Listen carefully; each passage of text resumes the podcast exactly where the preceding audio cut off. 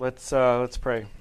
Dear Heavenly Father, thank you for this opportunity to get together and discuss your word. Thank you for revealing it to us uh, in the written word and in the world. We pray that you would help us to love you more through this discussion and uh, bless Dan and his family and their travels this week. We pray this all in your Son's name. Amen. Amen. All right. Uh, so uh, Horace filled in for a couple weeks uh, while we were gone. I'm going to pick up where I left off uh, three weeks ago or whatever, and um, continue to work through a little bit of the historical events and timeline for the New Testament. Uh, the goal for today is to work our way up to 70 AD. so we, we um, last kind of talked a little bit about uh, Roman dynasty, some different things. We're going to look at some of the stuff Horace talked about with the the ministries of Jesus and the apostles. Do some get a little timeline for that, and see how that takes us to 70. 70 is kind of a, a big date for Christians uh, and uh, Jews, so that's why we're going to work up to that. Um, so that's where we we start. So the key date, obviously, leading up to that is going to be 4 BC. So that's uh, birth of Jesus. 27 AD is when he's about 30 years old, and that's generally when we would put his ministry starting. And that's what Horace talked about two weeks ago. Uh, so ministry starts. 30 would be the crucifixion is 30. So that's kind of where we're at. um, Horace talked about the ministry of Jesus, and I have a rough map here of Israel. This is the Mediterranean here. Um, you, the key things, obviously, being the Sea of Galilee, the Dead Sea, Jerusalem, and Judea are in the south, and then Galilee up in the north. Nazareth um, is up there in the north. And Horace talked about kind of Jesus' travels and ministry and how a lot of it takes place up in Galilee, and then obviously the key ending of the ministry is down in Jerusalem. Um, so I wanted to kind of start with that, go over a little bit of Jesus' ministry, right? Get that that timeline, and then we're going to work through some of like Acts, Acts and Paul's timeline to get us to 70, because I think that's really that's kind of the key. And Horace went over, I believe, um, Paul's some of Paul's trips too, right? He's got three kind of famous missionary journeys.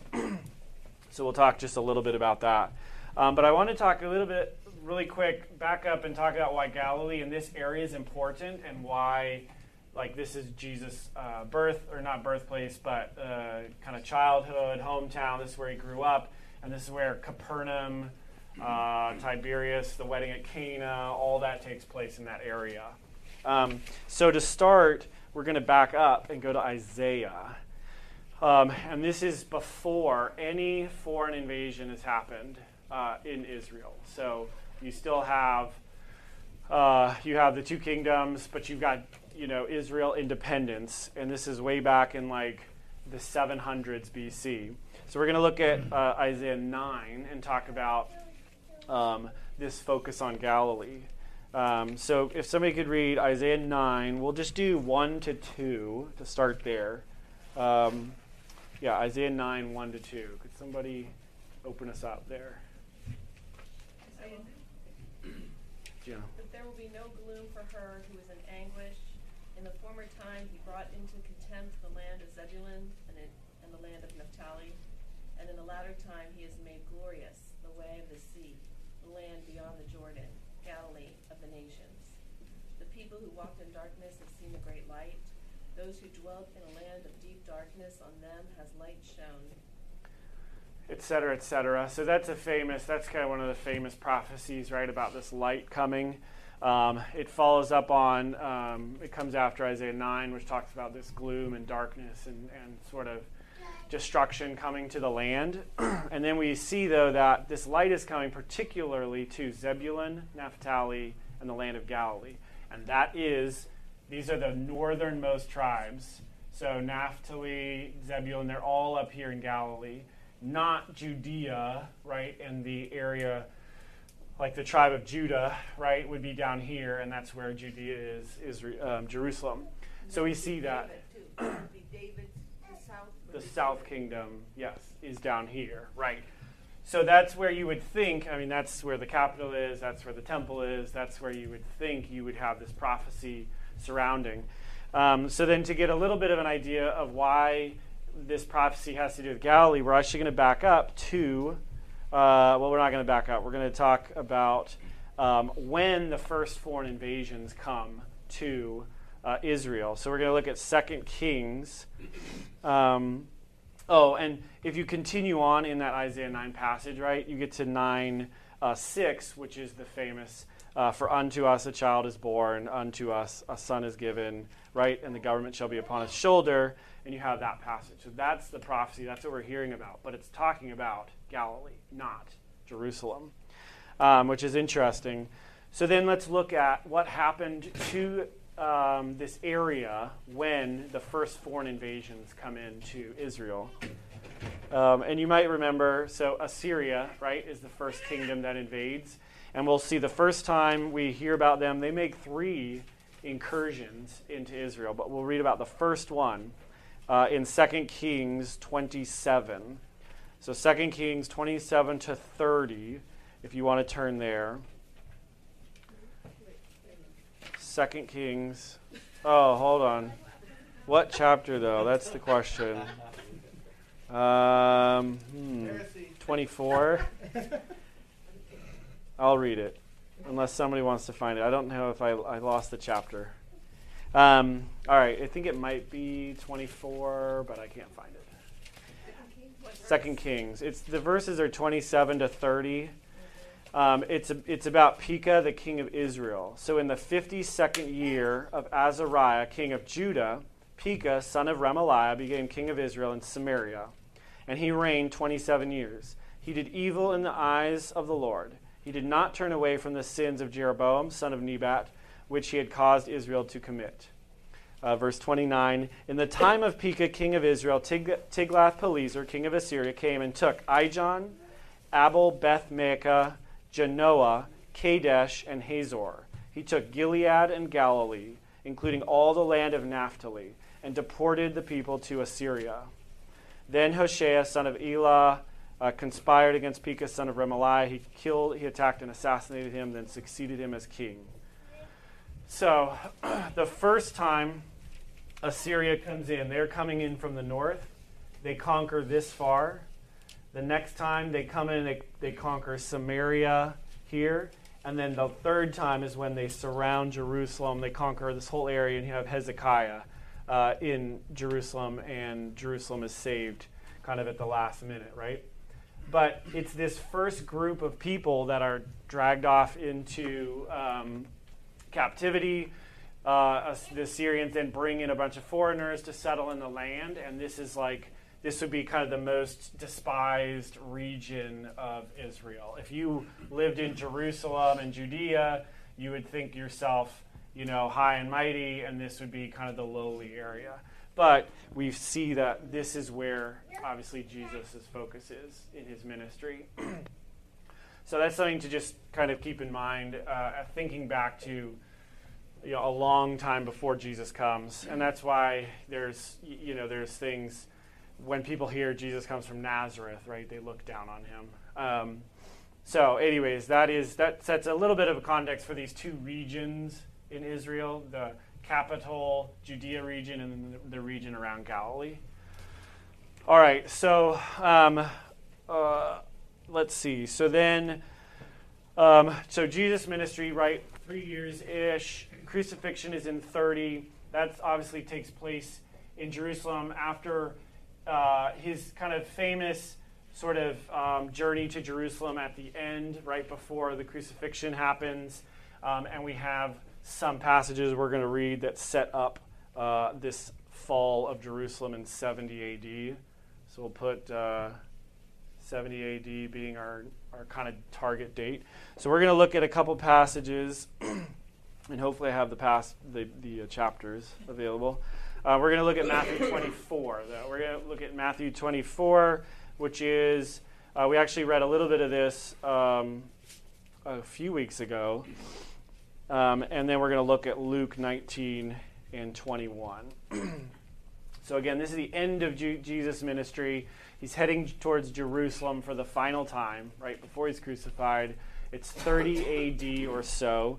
And we're going to look at Matthew 24. We'll start with 1, uh, just verse 1 and 2. Somebody read 24, 1 and 2. Yeah. Jesus left the temple and was going away when his disciples came to point out to him the buildings of the temple. But he answered them, You see all these, do you not? Truly I say to you, there will not be left here one stone upon another that will not be thrown down. Great. Um, and actually, you could do uh, 32 and 35 from the same chapter.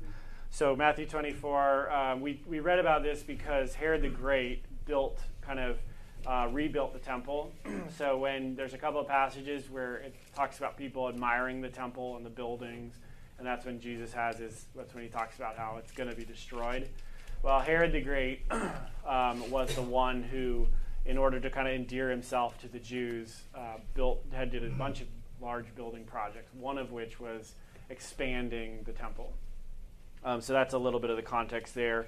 Uh, Matthew 24 continues. Uh, so the next few verses are about the end of the age, the abomination of desolation, the coming of the Son of Man, and then we have the lesson of the fig tree, which is 32. You want to read that? Is 32 through 35? 235, yeah. Okay. From the fig tree, learn its lesson. As soon as its branch becomes tender and puts out its leaves, you know that summer is near. So also, when you see all these things, you know that he is near, at the very gates. Truly, I say to you, this, this generation will not pass away until all these things take place. Heaven and earth will pass away, but my words will not pass away. Okay. Um, so that's where we see that this this uh, prophecy of one stone not being left upon another should happen within a generation, right? That's that timeline we're looking for. Um, and then we'll get a couple more details about 70 AD in Luke. So we're going to do two passages in Luke Luke 19 41 to 44, and then Luke 21.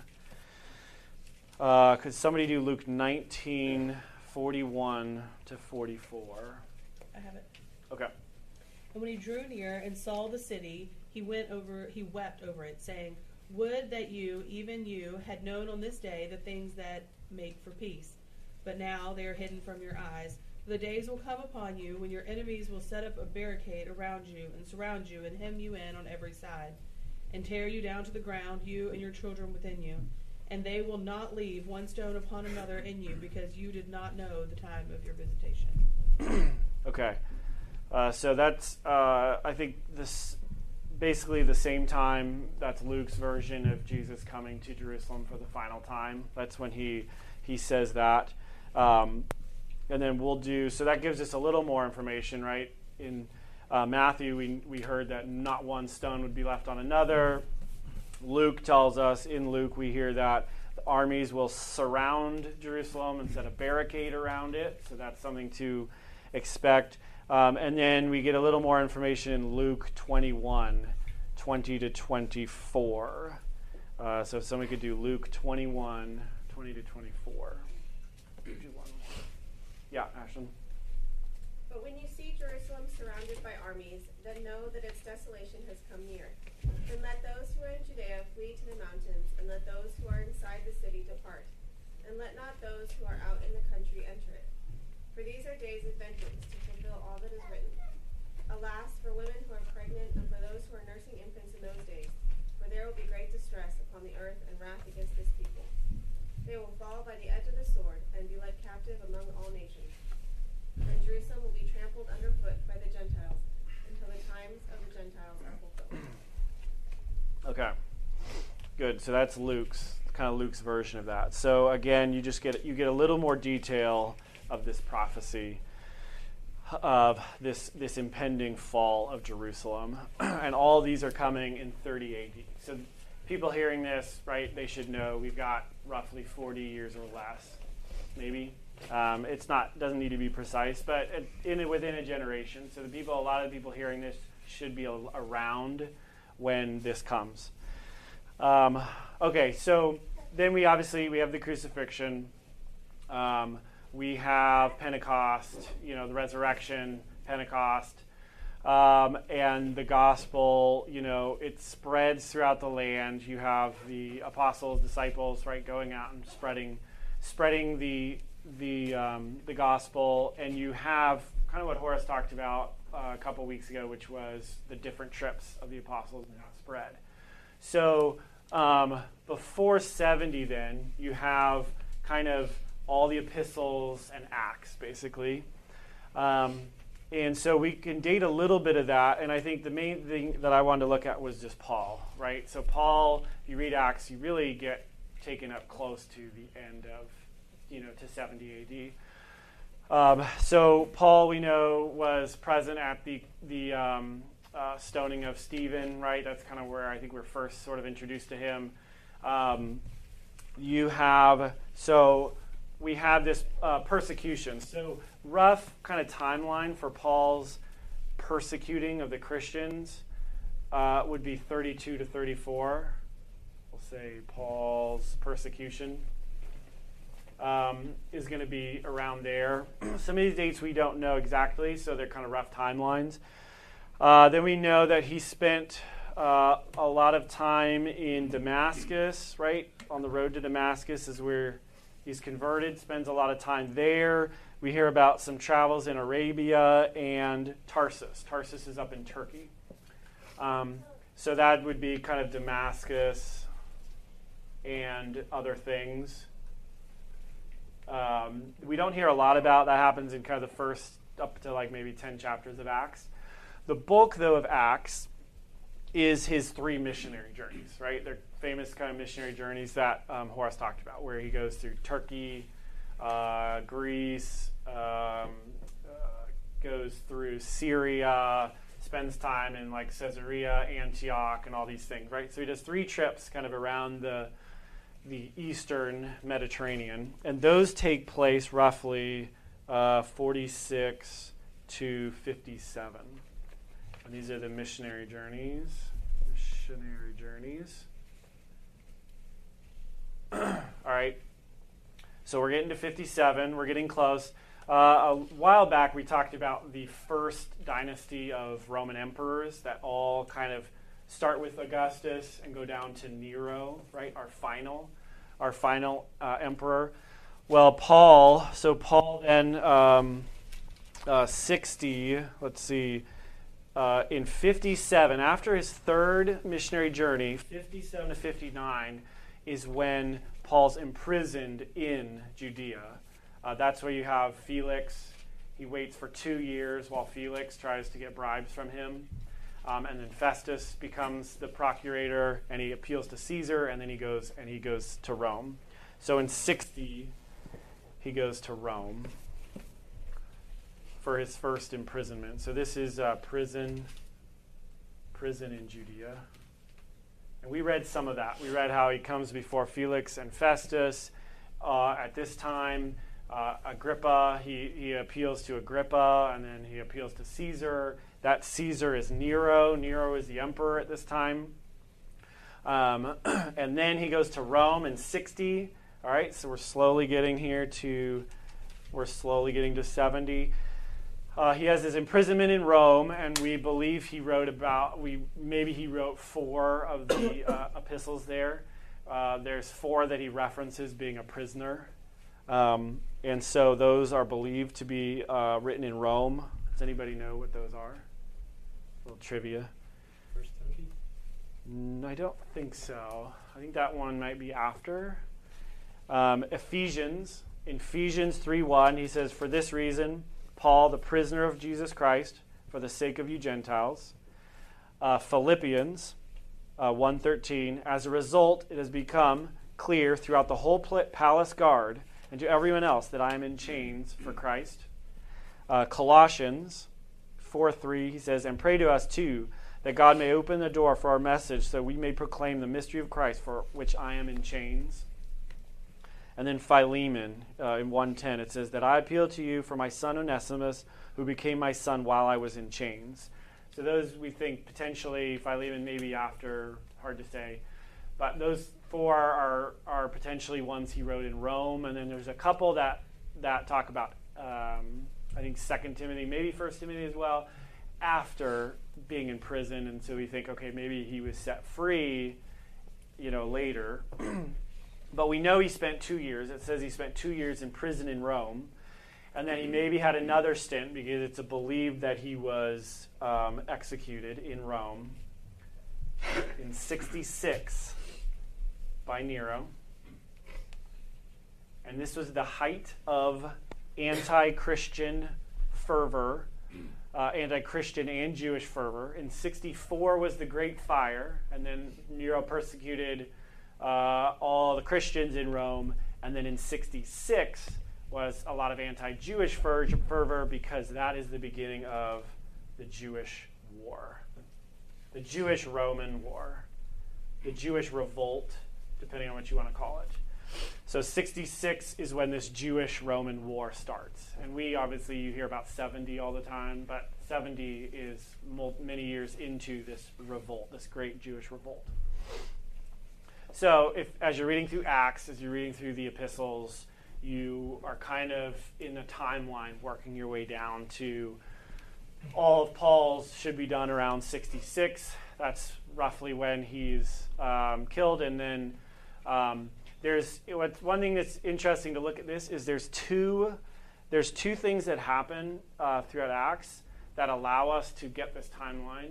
So if you're following along, he talks about I'm going here, going there, and he'll say you know, spent three months here or a year here. One spot he went last he spends three years.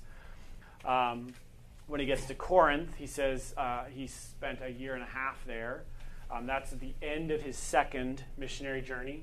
Okay, um, but there's a couple things. So you kind of have a rough, like you can follow when things happen in order, but there's two things that give you a con a concrete concrete date to anchor everything, and then you count backwards and forwards to get the rest. Um, so we'll we'll look at a couple of those really quick. But the first one is when he was in prison in Judea. We read this uh, last time, a few weeks ago. We read about um, Felix and Festus again. Felix, we know he, he waited two years um, for uh, a bribe, and he kept bringing Paul out. Paul wouldn't bribe him, and he'd send him back. And then finally, Felix dies, and Festus becomes the procurator of Judea. And it says uh, within three days, he shows up and immediately he calls Paul uh, and wants to meet Paul. and then soon after that, Paul appeals to Rome and he gets sent to Rome. So we know that that part happened when, right when, um, right when uh, Festus becomes procurator of Judea, and we know when that happened. So we know that story happens in 59 AD for sure. And then you can kind of count backwards to get some of the rest and count forwards. Then there's one more anchor date. So um, there's one more anchor date, and that's in the middle of his three missionary journeys. Um, and we'll look at that really quick. Um, uh, it is, let me see in Acts 18. In Acts 18, we have Paul in Corinth. And that's the middle of the second journey. So he goes to Corinth, which is in Greece, near Athens. It's right after Mars Hill, I think, his Areopagus, Mars Hill in Athens. He goes to Corinth, close by in Greece. Some of you have probably been there. Um, it is a region of the Roman Empire called Achaia and he meets the procurator of that area, okay, of that region. So we'll look at it really quick. Um, Acts 18, because it's kind of an interesting, again, tidbit. Um, but it says so 18, chapter 18 starts after this. Paul left Athens and went to Corinth.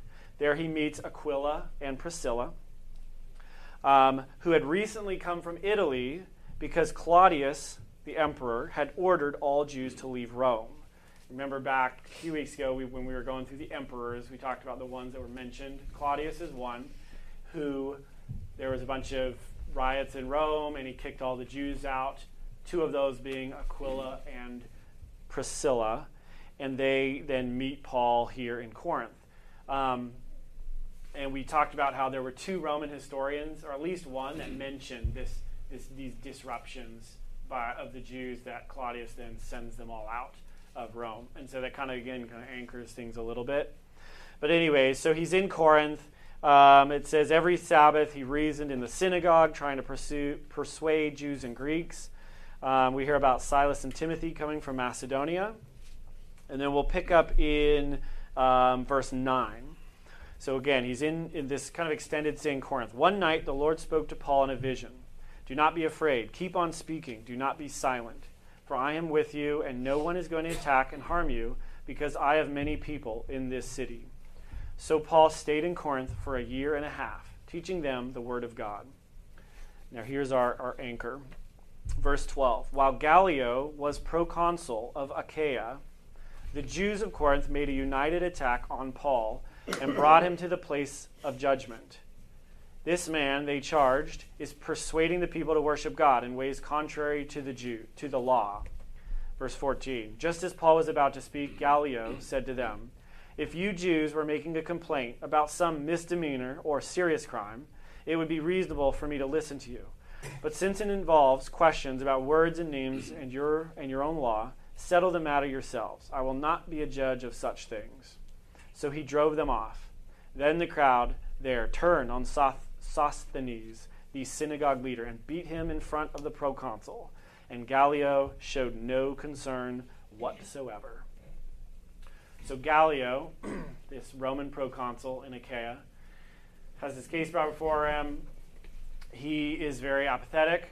Um, he's actually a famous, fairly famous figure. There's a Roman uh, philosopher called Seneca, named Seneca, maybe the name's familiar, um, who is his brother, actually, and writes about Gallio. And he talks, he mentions that Gallio had to be proconsul in Achaia for a year because they were just yearly positions and he said he came back a little bit early because he didn't really care for the area. Um, and it's funny because it appears here that he's not super vested in what's going on as well. Um, that could be a little conjecture, but he obviously, I mean, it says he showed no concern whatsoever. so it is kind of interesting.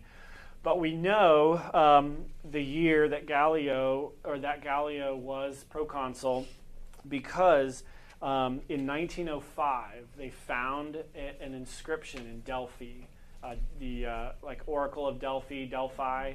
That's really close to Corinth. They found an inscription in 1905 referring to Gallio, and it's a letter from Claudius, the emperor, to to Gallio, discussing uh, the um, uh, population issues they're having in Delphi. So it's um, it was a very large area and famous popular area under the Greeks because of the oracle, but the Romans did not um, use the oracle.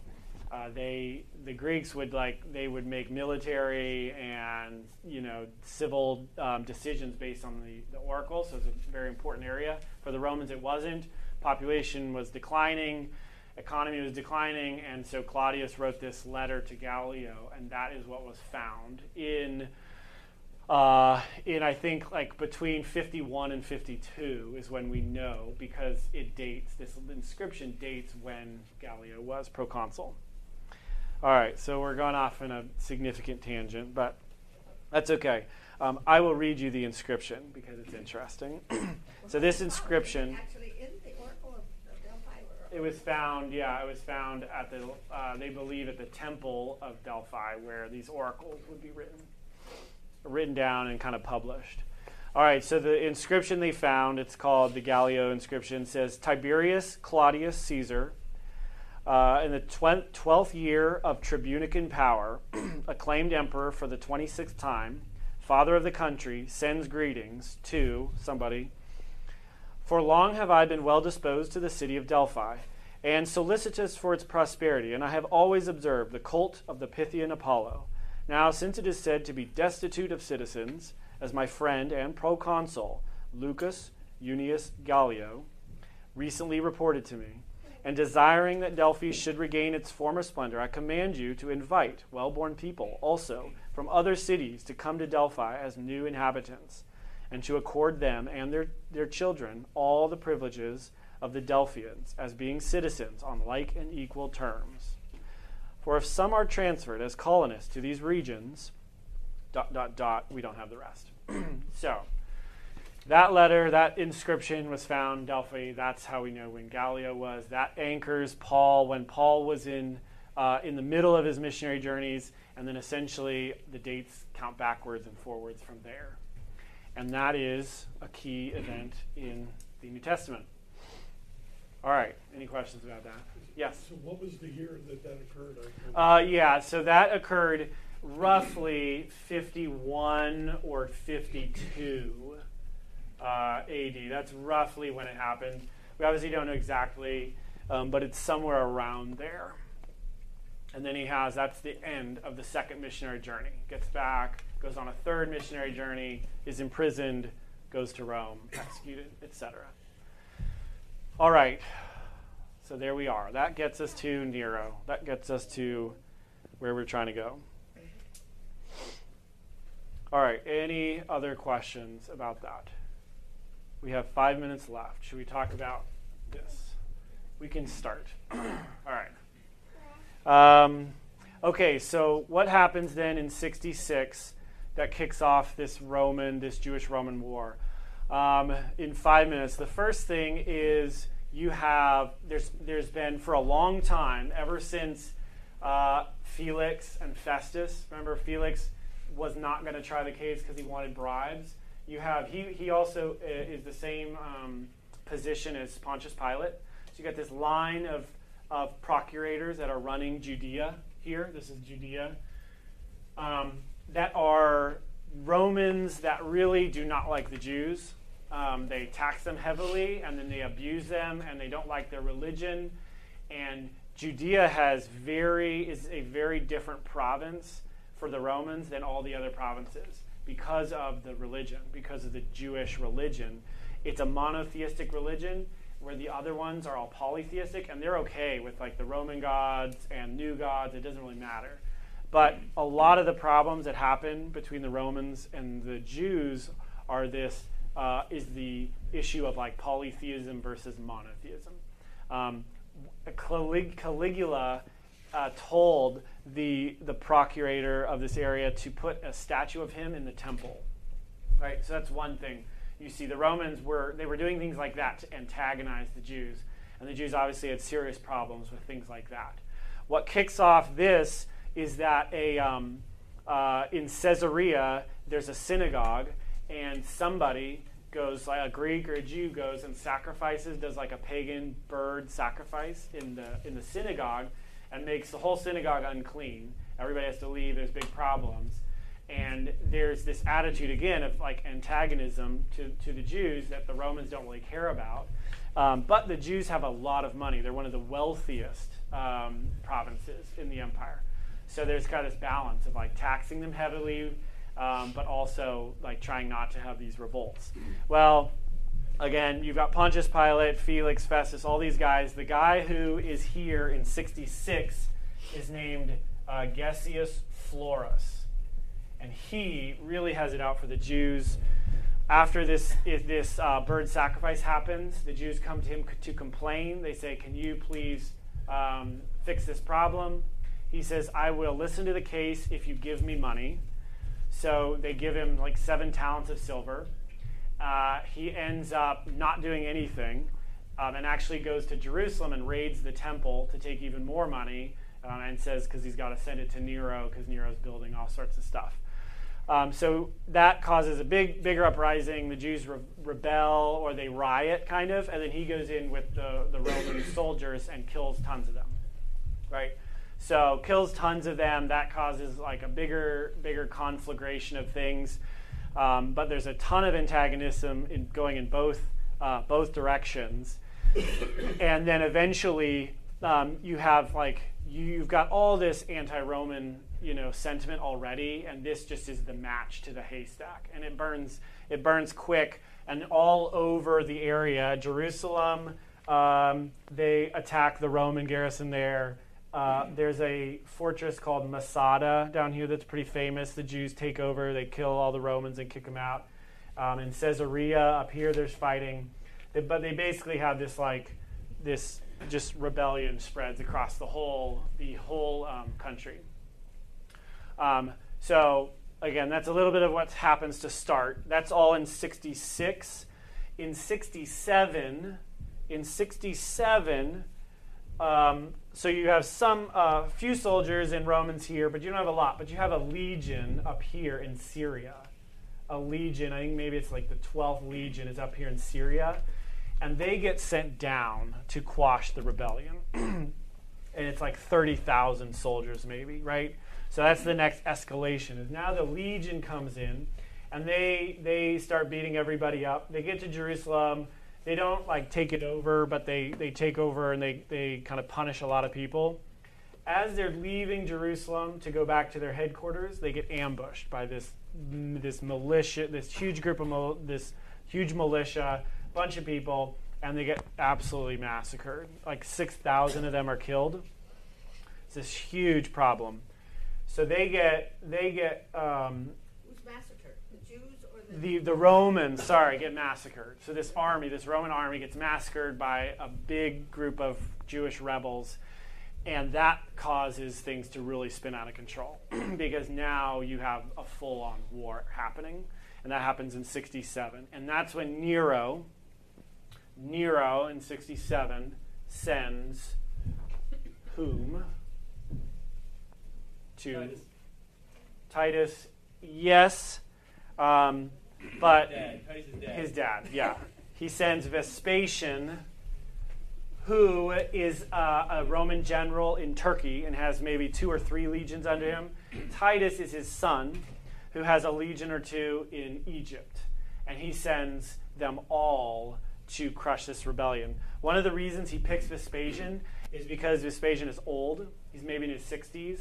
Is probably not going to uh, if he like wins a bunch of fame and money, not going to like try and come back and take over Rome because that's always the constant threat.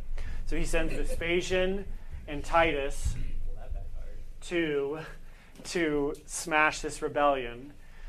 Um, it's uh, we're over time, so we'll get into that this next time. Um, but they they basically they um, Vespasian comes Vespasian uh, lands up here, uh, collects all his legions together, and then invades through Galilee. So Galilee is where it starts, and he heads south, and, and that's where the war happens. The main thing to note in Galilee, um, after the after the um, kind of the the first initial victory, there's this like provincial uh, government that gets set up, and the leader who's assigned up in Galilee is Josephus. So he is assigned this region. They kind of set up all these different rule, like guys to um, to put this um, coalition together, and Josephus is the first uh, leader of the Jews that Vespasian runs into in Galilee um, as he's heading south uh, towards Jerusalem. Um, and that's pretty much the background. Josephus besides a historian, is he also a, a military? Yes, yes. So he is a Jew. He is a he is a Jew. He's a military leader. He takes over the northern the this kind of group of northern cities, and then after the war, he becomes uh, well. Maybe he was a historian back then, but he's famous because he wrote his histories after the war. Um, yeah, and that we will leave seventy the rest of the war, 68 through 70, we'll do next week. All right, any final questions? Hopefully that at least gets us a good context for why this war happens. Yeah, Nate? You keep talking about the rebellion. Yes. Are you talking about the Jewish war for independence? no, I don't think so. No. what were the years for that? 1776. Got it. no. Um, no. So this is uh, this is called the First Jewish War. There's a couple more later, but this is also called yeah the Great Jewish Revolt, the First Jewish War, a couple different things. Um, and yeah, that's it. All right, let's pray. Dear Heavenly Father, thank you for the uh, this time. Thank you for the ability to study uh, history and your Word and um, your working in history. Uh, we pray you bless the rest of the, this uh, day and the sermon we're going to hear later today. Pray this all in your Son's name. Amen.